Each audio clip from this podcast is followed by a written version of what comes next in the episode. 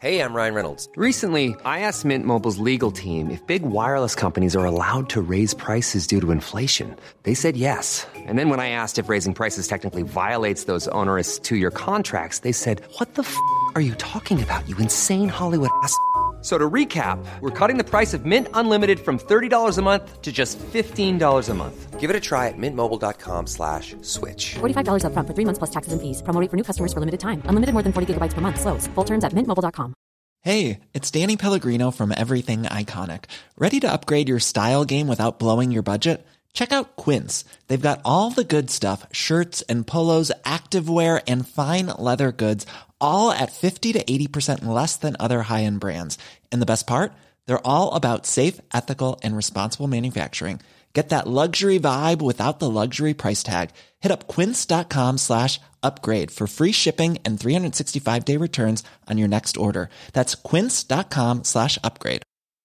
Planning for your next trip? Elevate your travel style with Quince. Quince has all the jet-setting essentials you'll want for your next getaway, like European linen, premium luggage options, buttery soft Italian leather bags, and so much more. And is all priced at fifty to eighty percent less than similar brands. Plus, Quince only works with factories that use safe and ethical manufacturing practices. Pack your bags with high-quality essentials you'll be wearing for vacations to come with Quince. Go to quince.com slash pack for free shipping and three sixty-five day returns. Hello, I'm Gary Mansfield, and welcome to the Mizog Art Podcast, where each week I'll be speaking to a different artist. Now let's begin by banging these bongos.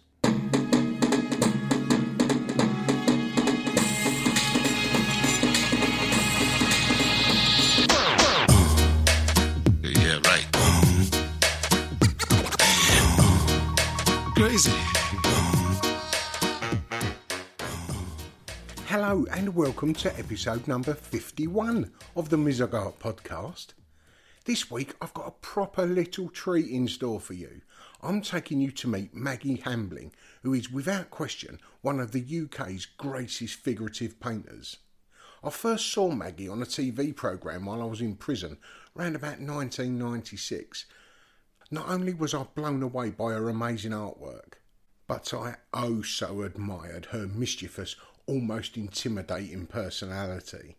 On that T V programme, she was giving short, blunt answers. But I'm sure that I saw like a little glint in her eye that convinced me that she was almost up to something. And she's been one of my favourite painters ever since.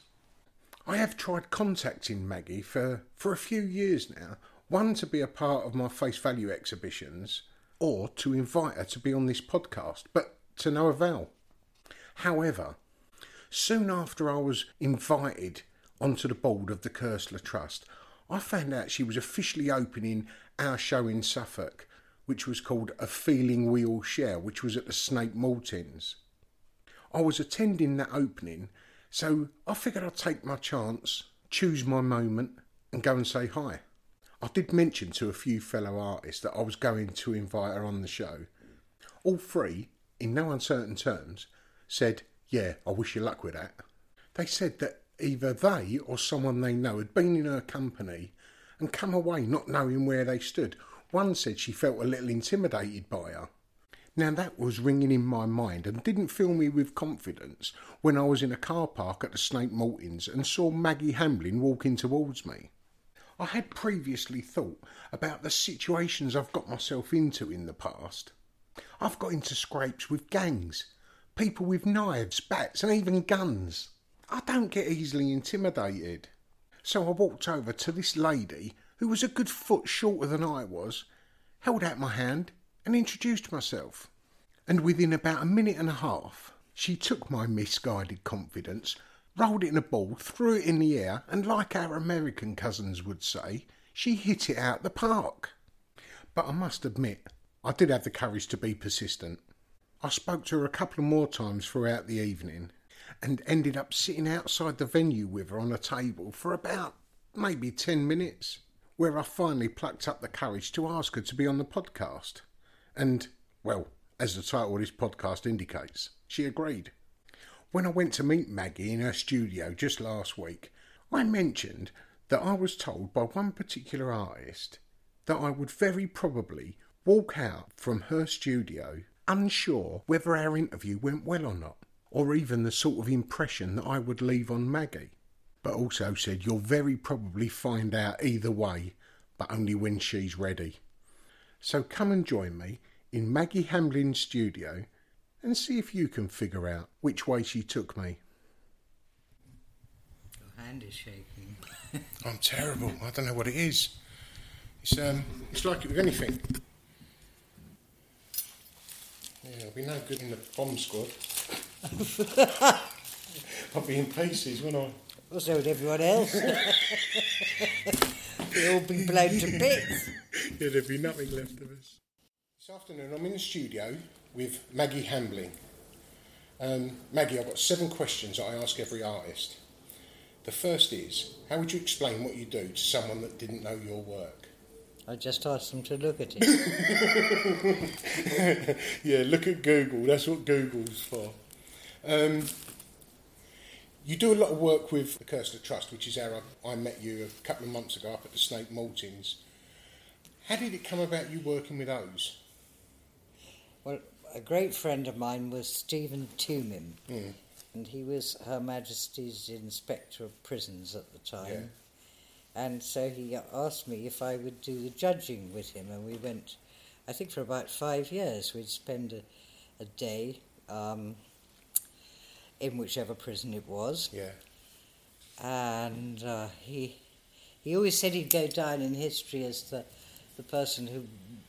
made in lavatories, individ- individual lavatories for prisoners, and wherever we went, uh, you know, the, the the the inmates, the prisoners, whatever you like to call them, um, you know, they saw Stephen, they'd come and say hello. Yeah, they yeah, all yeah. They're all very very fond of him, and uh, he from time to time he had to go and see Mrs Thatcher, and he said she just walked up and down with her handbag over her arm, and told him about the prisons. Oh.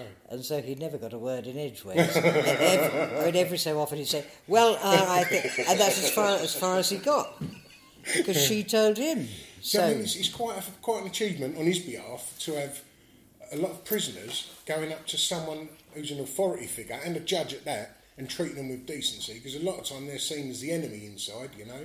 No, no, he was very friendly to them all, and they were obviously very fond of him. Well, that was the story you told at um, Snape Maltings, that um, he asked you not to concentrate too much on the artworks for Broadmoor. That's right. I mean, the, the, I do remember. We got to lunchtime one day, and and he begged me to choose something for a prize that wasn't done by someone at Broadmoor. But I mean, but as, I mean, all the best artists are completely mad. Of I mean, course. It's quite clear that... Uh, The, that uh, these were the best pictures. Oh, yeah. So uh, then I had to, you know, I had to allot a prize to some, the five hundredth portrait of Princess Di, done, obviously done from a photograph. Yeah. I had to just relent, you know, just for once. Yeah, yeah. But far the, by far the best paintings were always done by people at Broadmoor. Yeah, yeah of course, of course. They've, uh, yeah, they've got a, a little bit deeper... Uh, t- uh, To, to look, haven't they, to to pull something out. See, there's a, there's a good little story that I've got regarding me coming out of one of my first days out from prison. I was allowed out for a day on a Sunday, and my friend's sister and I went to um, went to London, and I was telling her a story that Patrick Hughes, who we was just talking about, I'd wrote to him and said to him that I'd gone out, I'd been able to go outside for the first time. After I moved from a secure prison into a less secure one, I was allowed out of a night time, and it was raining, and for four or so years I hadn't been allowed out of a night or in the rain for security reasons. And I said to Patrick, I just stood there looking up at the, into the sky, and he replied with a, a, um, a quote that I had not heard of before. All of us are in the gutter, but only a few of us... Some of us are looking at the stars. Yes. So we, when we were walking around London, I was telling this story to this girl, Christine, and her sock had shot down into her shoe, so she took her shoe off to pull her sock up. And I was telling her the story, and I sat down on your sculpture, not knowing what it was, and I'd sat down right on the, the arse end of it, um, the arse end, sat down right the on flat the bit, bit. Yeah. I'm glad you sat on the flat bit. Yeah, but I, the bag I had, I'd put on the bit that came up that had the quote on it. But I'm telling her this story. And as I looked around, I went, my God, these Oscar Wilde. And I'm telling you now, and I knew that it was his phrase. And I've stood up, I've picked the bag up as we were about to walk off, and I saw that quote just there. And it was, I've always thought that was one of those moments when sort of all the stars aligned for me, you know. Well, I had I had a moment like that when, you know, I'd made the, I'd made the maquette, the model for Scallop, yeah. You know, the sculpture on Aubra Beach, uh, and. Uh, The, the, you know, unlike most public sculpture, it wasn't commissioned. I yeah. wanted to do yeah, it, yeah. So I had to set about with uh, the help of uh, one or two very important people, trying to get the money together uh, to make the sculpture. And we'd only just begun all this writing to people and, and trying to get money to make the blinking thing. And mm. and I was lying on the beach at Aldeburgh, and I looked up into the sky, and quite, you know, clouds make tons yeah, yeah. of faces and formations of things. But suddenly, in this sky that I was looking up at, there became the perfect formation of a bird in flight with nice. wings, and it sort of moved through the sky. And it was one of those moments that that gave me some some kind of ridiculous hope in yeah, the in yeah. the. You know, because everything looked as though Scallop wasn't going to happen. But I saw this, and at that moment, I somehow, the, you know, the faith began in me that it was going to be made and it was going to happen, and eventually it did. I think those moments are very important. Because I like the story behind that, because he, he come from around that area, didn't he, Aubra? Benjamin, yeah, yeah, it's very important that Scallop stands on the bit of beach that Benjamin Britten used to walk every day, and, you know, the sound of the sea inspired him. Because the, the town didn't want to acknowledge him or something, wasn't it? That's right. Uh, that's what made me angry. It's oh, made me brilliant. want to do it. I love it. That's, that's what made me want to yeah, do it. I thought, fuck all, bruh. You know, the mo- you know, his his most important yeah. son, and they don't want any kind of memorial to yeah. him. And that's so what made me angry. So that's why I thought, right, I'm going to do something myself.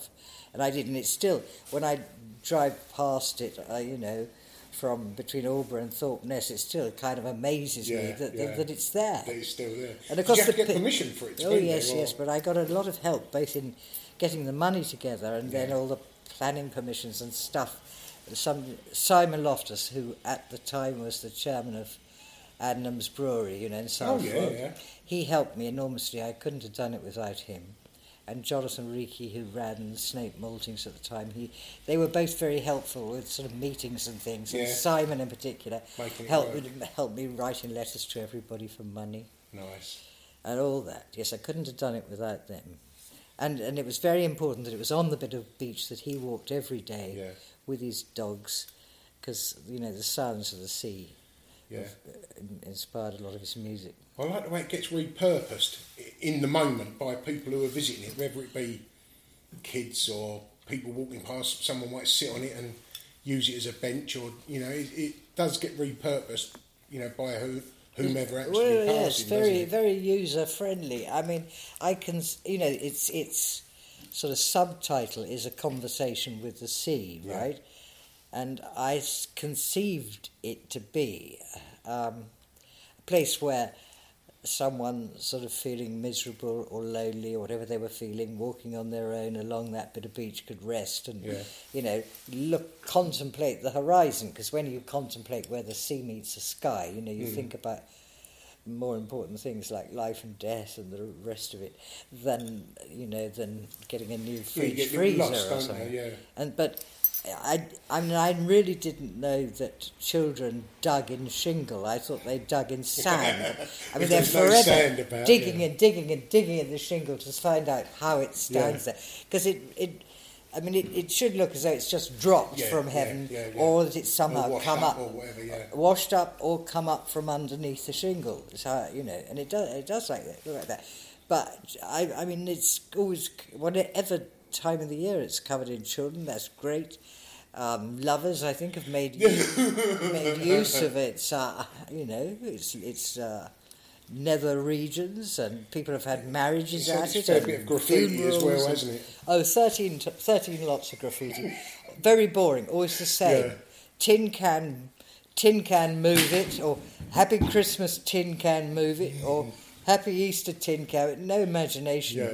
at all. Oh, so you wouldn't mind if there was a bit of uh, a bit of thought gone into it? Well, if it was a bit of poetry, I might have quite liked it.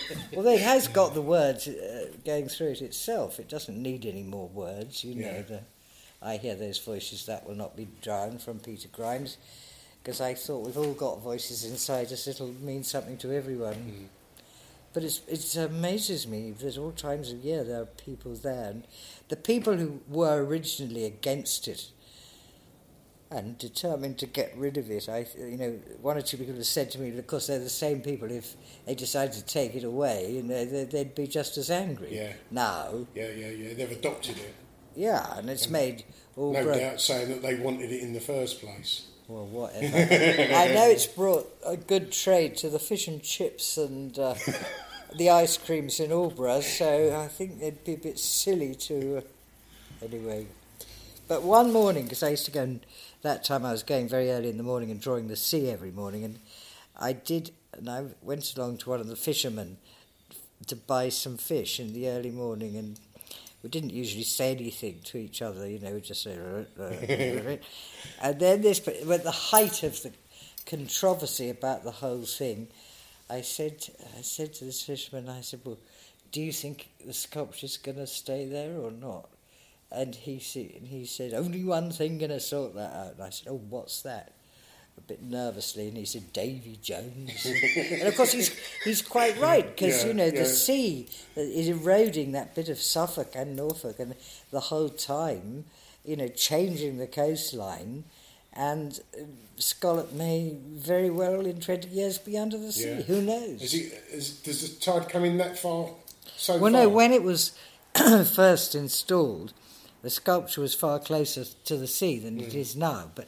the sea has come in at Thorpe Ness, you know, taken the the land in, yeah. and it's gone out around Scallop and then in again. So it's actually further from the sea than when it was first oh, put there. Making itself a little island. When was your first interest in art?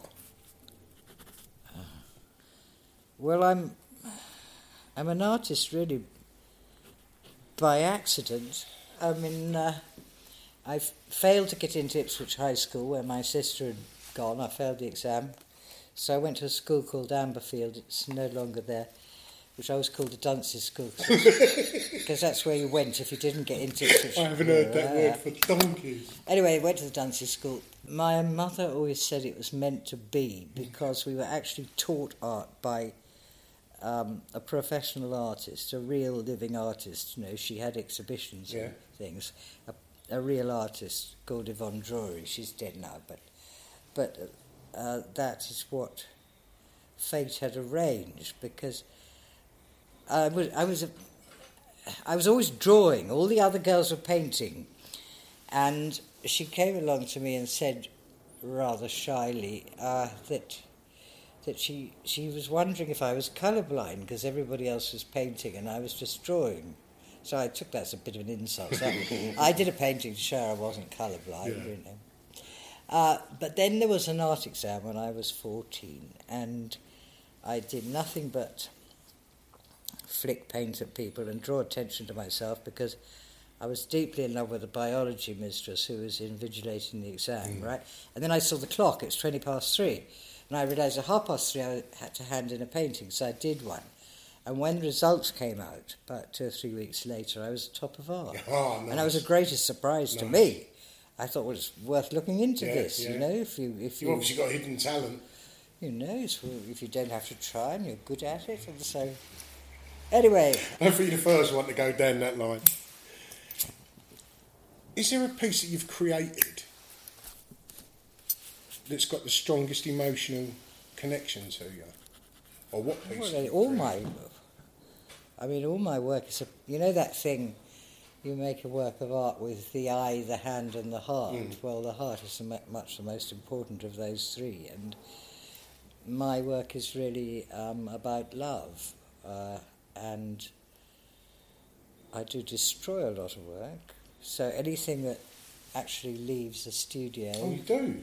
Oh, wow. I reckon it's sort of all right. Um, yeah. No, no, no, it's all about feeling for me. Imagine the softest sheets you've ever felt. Now imagine them getting even softer over time. That's what you'll feel with Boll and Branch's organic cotton sheets. In a recent customer survey, ninety-six percent replied that Boll and Branch sheets get softer with every wash. Start getting your best night's sleep in these sheets that get softer and softer for years to come. Try their sheets with a thirty night guarantee. Plus, get fifteen percent off your first order at boll and branch dot com. Code BUTTERY. Exclusions apply. See site for details. Ryan Reynolds here from Mint Mobile. With the price of just about everything going up during inflation, we thought we'd bring our prices down. So to help us, we brought in a reverse auctioneer, which is apparently a thing. Mint Mobile Unlimited Premium Wireless. How to get thirty, thirty, how to get thirty, how to get twenty, twenty, twenty, how to get twenty, twenty, how to get fifteen, fifteen, fifteen, fifteen, just fifteen bucks a month? Sold! Give it a try at mintmobile.com slash switch. forty-five dollars up front for three months plus taxes and fees. Promo rate for new customers for limited time. Unlimited more than forty gigabytes per month. Slows full terms at mint mobile dot com. You're saying that about artworks leaving the studio. I like that little quote you gave once that um, about controversial work, and it was something along the lines of it wasn't controversial when it left the studio. It was. Uh, I thought that was a, a wise little line. Well, I mean, it's, it's sort of this vast difference, you know, between, you know, I'm on my own making a painting or making a bit of sculpture. Of course, for Scallop, I was working with the pegs for Aubra. I mean, when you make sculpture, it does involve other people, of course. But in a painting, you're in a room on your own. And then, if you have an exhibition, I mean, it, having exhibitions is, is the total opposite of making the thing. You know, it becomes show business. And, and, uh, and you make a piece of work and... Uh, Like the Oscar Wilde was very controversial, and the Scallop was certainly controversial. You can't tell that these things are going to happen, but I mean, if something's controversial, it means it's got a bit of life to it because people yeah. are responding to it. But I, I mean, I've never set out to be controversial. No. I mean, see, I couldn't see the controversy around the Oscar Wilde because it was just a great sculpture. I don't know whether it's because it was in a coffin or above a coffin, like. Well, he's supposed to be rising up out of the sarcophagus, yeah. still talking and laughing and smoking. Yeah. You know, that was the idea of it. But um, yeah, I know that it, um, it, it's got a different language now, isn't it? To to that, it's, it's not deemed as controversial anymore. Well, not as I'm aware, anyway. I'm quite cross with whoever keeps sawing the cigarette off. I saw, I saw that um, last week actually. That that had gone because when I first saw it, the cigarette was there with its, with yeah. its smoke coming. I thought. What do you think they do that for? Just for their little bit of Oscar Wilde stroke Maggie Hambling or... Well, I don't know, it was some lunatic anti-smoker, I don't know. I mean, the first cigarette was made of bronze, and that, that much, was sawn off. That much then... bronze isn't going to get anyone any money down at the... No, no, I think it's, yard, I think it's it? some lunatic who's against smoking. Is clearly not a civilised person. Um, and then we made one of... The pegs made me one out of stainless steel. Oh, and yeah. they sawed through that pretty damn quick. And then the third cigarette was made of hardened stainless steel, which is what is inside locks and the hard, oh, yeah, hardest yeah, yeah. metal yeah. You, thing you can get in the entire universe. And they still don't that, that could took a couple of nights to saw through that. But then I gave up. I thought, whatever I make this cigarette with, it's going to be sawed off. Maybe it's one of your contemporaries. Some... It's, it's a lunatic... Same thing. Um, I mean, we were saying about cigarettes. You gave up at fifty. You was always famous for uh, for your for your smoking, or renowned rather. And I like the, the little the little story that when you was on a T V um, discussion, they said you wasn't to smoke, and you said that if you can't smoke, you won't talk. That's correct. I think that is beautiful. And I didn't. I didn't. It was a pilot scheme for an art quiz at Granada. In Manchester. I love that. And then the following week, the, the H T V rang me up and said they were doing a pilot scheme for an art quiz. Would I? And I, and I said, well, I did one last week. It was bloody awful, and I didn't didn't speak because I wasn't allowed to smoke. And they said, no, no, no, we're going to do it in Bristol, and George Melly is going to be the host, and you can, you know, you can smoke and do whatever yeah, you like. Yeah. And so that's and they and Channel Four chose the gallery one with George Melly rather than the oh. Granada one, so that was fine. everybody was completely drunk, drunk, drunk the entire time. That makes it easier, doesn't it? George Melly had a, um, a nickname for you, didn't he? Maggie Coffin Hambling. I think that is brilliant. Well, he was a great friend of mine, great friend. I miss him very much. And it's because of painting people, of drawing them in their coffins and going on painting them after they've died and all that. I've and did it help you with the process of grieving, saying goodbye, or...? Of course. I think that's where... I mean, you know, you might, might feel like murdering somebody, for, yeah. for instance. Uh, but if you, you know, if you, you can write a, if you write operas, you could write an opera about it. You could write a piece of music about it. If you're a poet, you could write a poem about it. If you're a painter, you could paint it. I mean, uh, there's a lot less trouble. Um, and so, if if somebody, you know, you know perfectly well, somebody close to you dies. It's the same for anyone. Mm. I mean, that person goes on being alive inside you. Mm.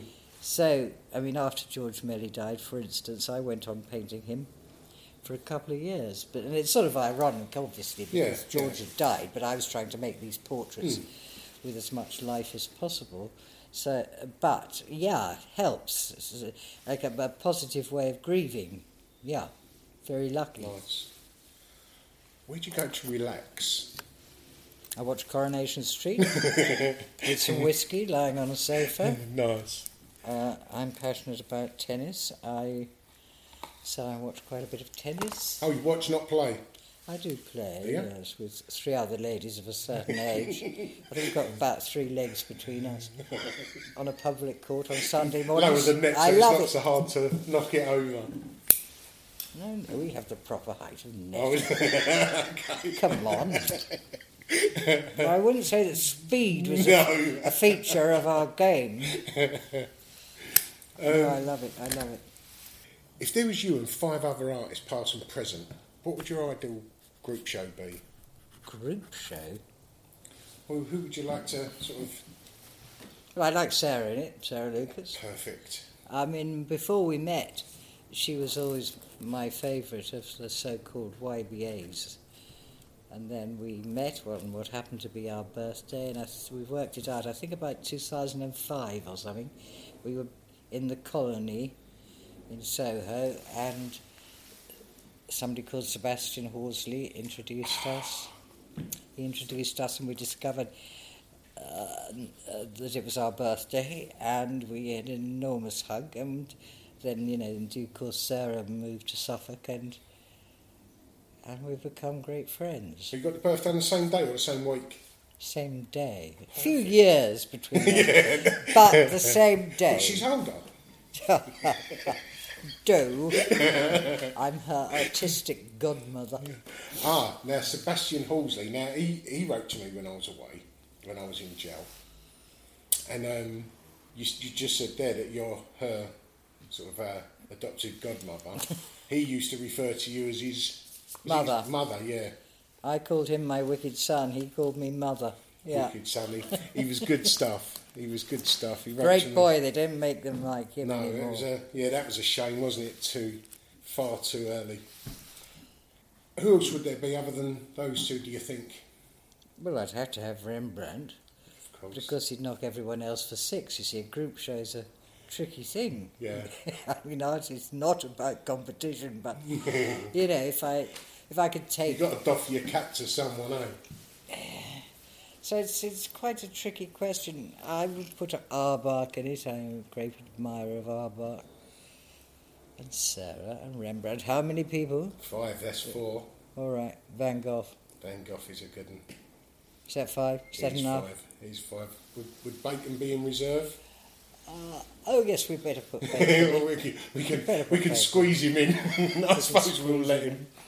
He, um, yeah, I know that he was quite an influence to you at a younger age. Yeah. I um, when I was in prison, I just got into art. Bacon was um, was one of my favourites at that time, and then I then I done this um, like I had to do a little maths course, and I discovered the golden mean. Or the, you know, whatever golden name. Section yeah, or something. It, whatever name it goes the third, by. It's got something to do with thirds, yeah, isn't it? Yeah. I no, can't remember it, what it, it is. It is, yeah, it's pretty much a third in and a third up or down, whichever way you're going. But um, I know Bacon's obviously very spontaneous, and that method is very methodical because it's a method.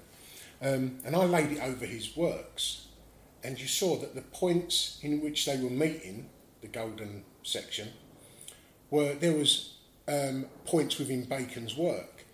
Um, and I was writing at the time to, you know, David Lee, the um, critic. Yeah, yeah, I haven't seen him for a long um, while. I sent it out to David to see what he thought of that.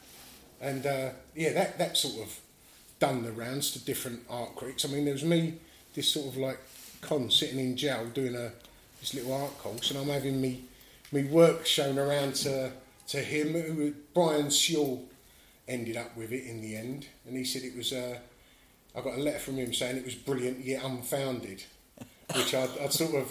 I'll take that. I'll take that from, Dear Brian, from him. Dear Brian. He was good stuff, wasn't he?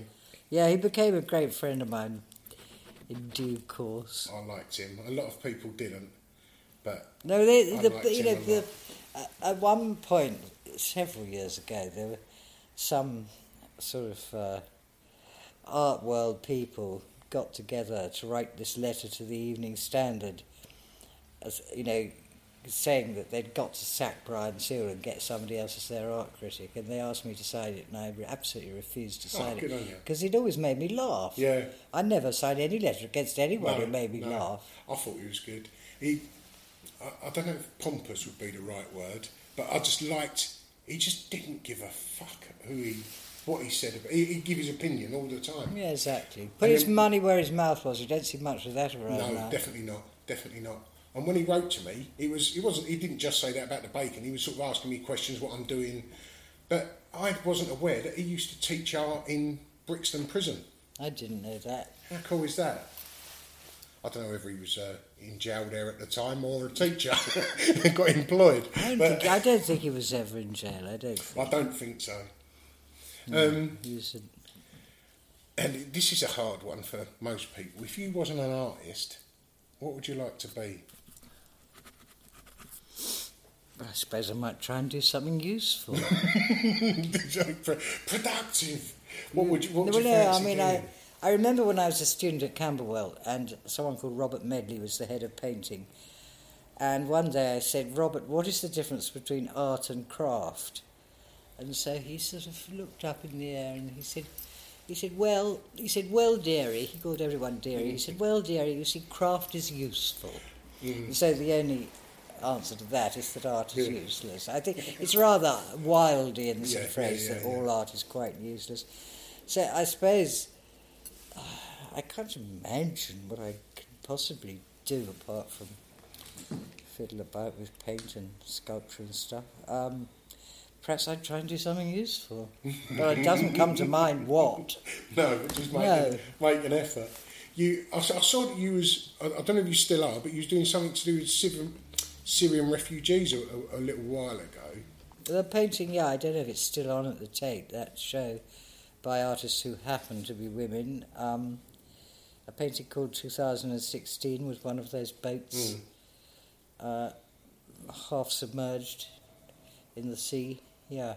Well, this, I, 'cause I know you do like work a lot with the sea. Oh, sorry, I've just seen your... Uh, Francis Bacon maquette over there. Uh, Oscar Wilde. Oscar, sorry, oh, look at me. There is Oscar a difference. Wilde. A slight difference. An Oscar Wilde maquette over there. Yeah, um, yeah I was with uh, the charity Help Refugees this morning, sorting out a, uh, an exhibition, a future exhibition with those, which I thought was quite a, a coincidence. Is but that... I, I did do, a, I mean, that was part of a, I did do some paintings about Aleppo and... Yeah. And it was part of that series, yeah. Nice. Is that the maquette for the Oscar Wilde? That is the maquette. And what was it? It was in conversation with Oscar Wilde, wasn't it? Yeah.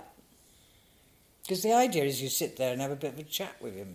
Yeah, and you well, see, because he was such a great artist, um, you know, he's still alive because his work yeah. goes on. I mean, the, you know, the importance of being earnest is reckoned by a lot of people to be the greatest comedy in the English language, and wherever you look in some theatre somewhere there's something of Oscar Wilde's going on. And he was the f- that Picture of Dorian Gray was the first novel I I ever read, because his, you know, I'd I'd heard his, my first school, his ch- stories for children were read to us, mm.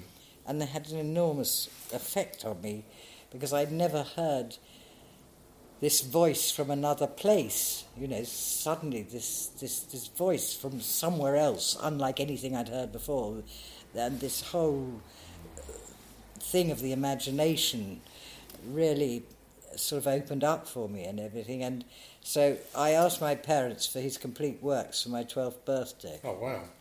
And I'd got them trained by then, so they, they got me it. And so Picture of Dorian Gray was the first yeah. first um, thing in the book, and so that was the first novel I ever read. Well, as that's set like that, you've got another little figure set on there, and that's pretty much, although it was the other way around when I was set on it, the um, the head was to my right. But, yeah, that's pretty cool. I'll take a little snap of that, if you don't mind. Have you got anything coming up, Maggie? Well, I've just had two shows in China. I'm. Uh, it's very odd. It's very odd that, you know, you've you've worked for say three, four years, however long, and you have an exhibition, and and people can walk in and say, "Ah, oh, yes, yes, yes. When's your next exhibition?" They don't seem to realise that four or five years chance. of working every yeah. day, you know. It's taken that long to produce these paintings that are now on a wall in a gallery. Um, and all they say, well, when's the next one? But I'm... Um, someone called Randall Wright, who was a very great filmmaker, made a great film about David Hockney quite recently, uh, is making a documentary about me. So uh, cool. that's going on. That'll be coming on in the spring. And I'm, uh, I'm just working. I do the same thing every day. I get up at five and I work. That's a, yeah, a well, I'm, wi- I'm wide awake, and if I'd lay in bed, I'd just worry about everything. So I might as well get up. Get up and crack on with it. Um, I do ask most artists, um, where can people find you, social media or website? There is maggie hambling dot com, okay. but uh, that is all done by someone called Hugh Monk, who works with me. We've worked on all my museum shows and things together. We're great friends. We talk at eight o'clock every morning, and he runs the website. I don't have anything to do with, to do with computer. Yeah, I've always refused to uh, have anything or touch a computer. Because yeah. I, I did say when I, I was looking to try and get hold of you last year, and I'd said to a few people about getting hold of you, and pretty much every everyone said, "Good luck with that." Well, here I am. Here you are. Here you are. I was persistent. Well, we met at Snape. We that. did. We did meet at Snape. Koestler Trust. What a good meeting right. that was. That show went down well, didn't it? Good, good. It was, was very song. refreshing to see something like that at Snape. Very good, very good. Um, well, Maggie, that's all my questions asked. Very good. Thank you very much for your time. It's all right. I very much appreciate it. Yes, I've got to get ready to leave here at a quarter to four, so that's perfect. Wow, Maggie Hambling, what an absolute pleasure to have spent some time with that lady. The moment I crossed the threshold into her studio, my eyes and mouth just opened wide. I was like one of the children when they entered Willy Wonka's chocolate factory. There were beautiful artworks everywhere by I don't know how many different artists.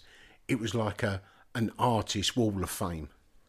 I did hesitate to mention in the intro that Maggie loves a nonconformist stroke scoundrel, seeing as that's what she's been all her life. I'm not going to be too cocksure of myself, but I am quietly confident that I made it onto her good side. But as was mentioned previously, I'm sure only Maggie knows that for sure. When I started this podcast, I did have about a dozen artists who was my dream guests. I've had a couple so far, and today I can cross another one off. As Maggie mentioned, she supported Koestler Arts. Their annual show, Another Me, is on at the Royal Festival Hall until November the third. So if you happen to be along the South Bank, it's open all day, seven days a week until quite late in the evening. As I mention each week, on wherever you listen to this podcast, you should be able to like, subscribe, or leave a comment. They all only take a second or two, any of which would be very much appreciated. So, Thanks for listening, and until next week, ta-ra. Even when we're on a budget, we still deserve nice things. Quince is a place to scoop up stunning high-end goods for fifty to eighty percent less than similar brands. They have buttery soft cashmere sweaters starting at fifty dollars, luxurious Italian leather bags, and so much more. Plus, Quince only works with factories that use safe, ethical, and responsible manufacturing. Get the high-end goods you'll love without the high price tag with Quince.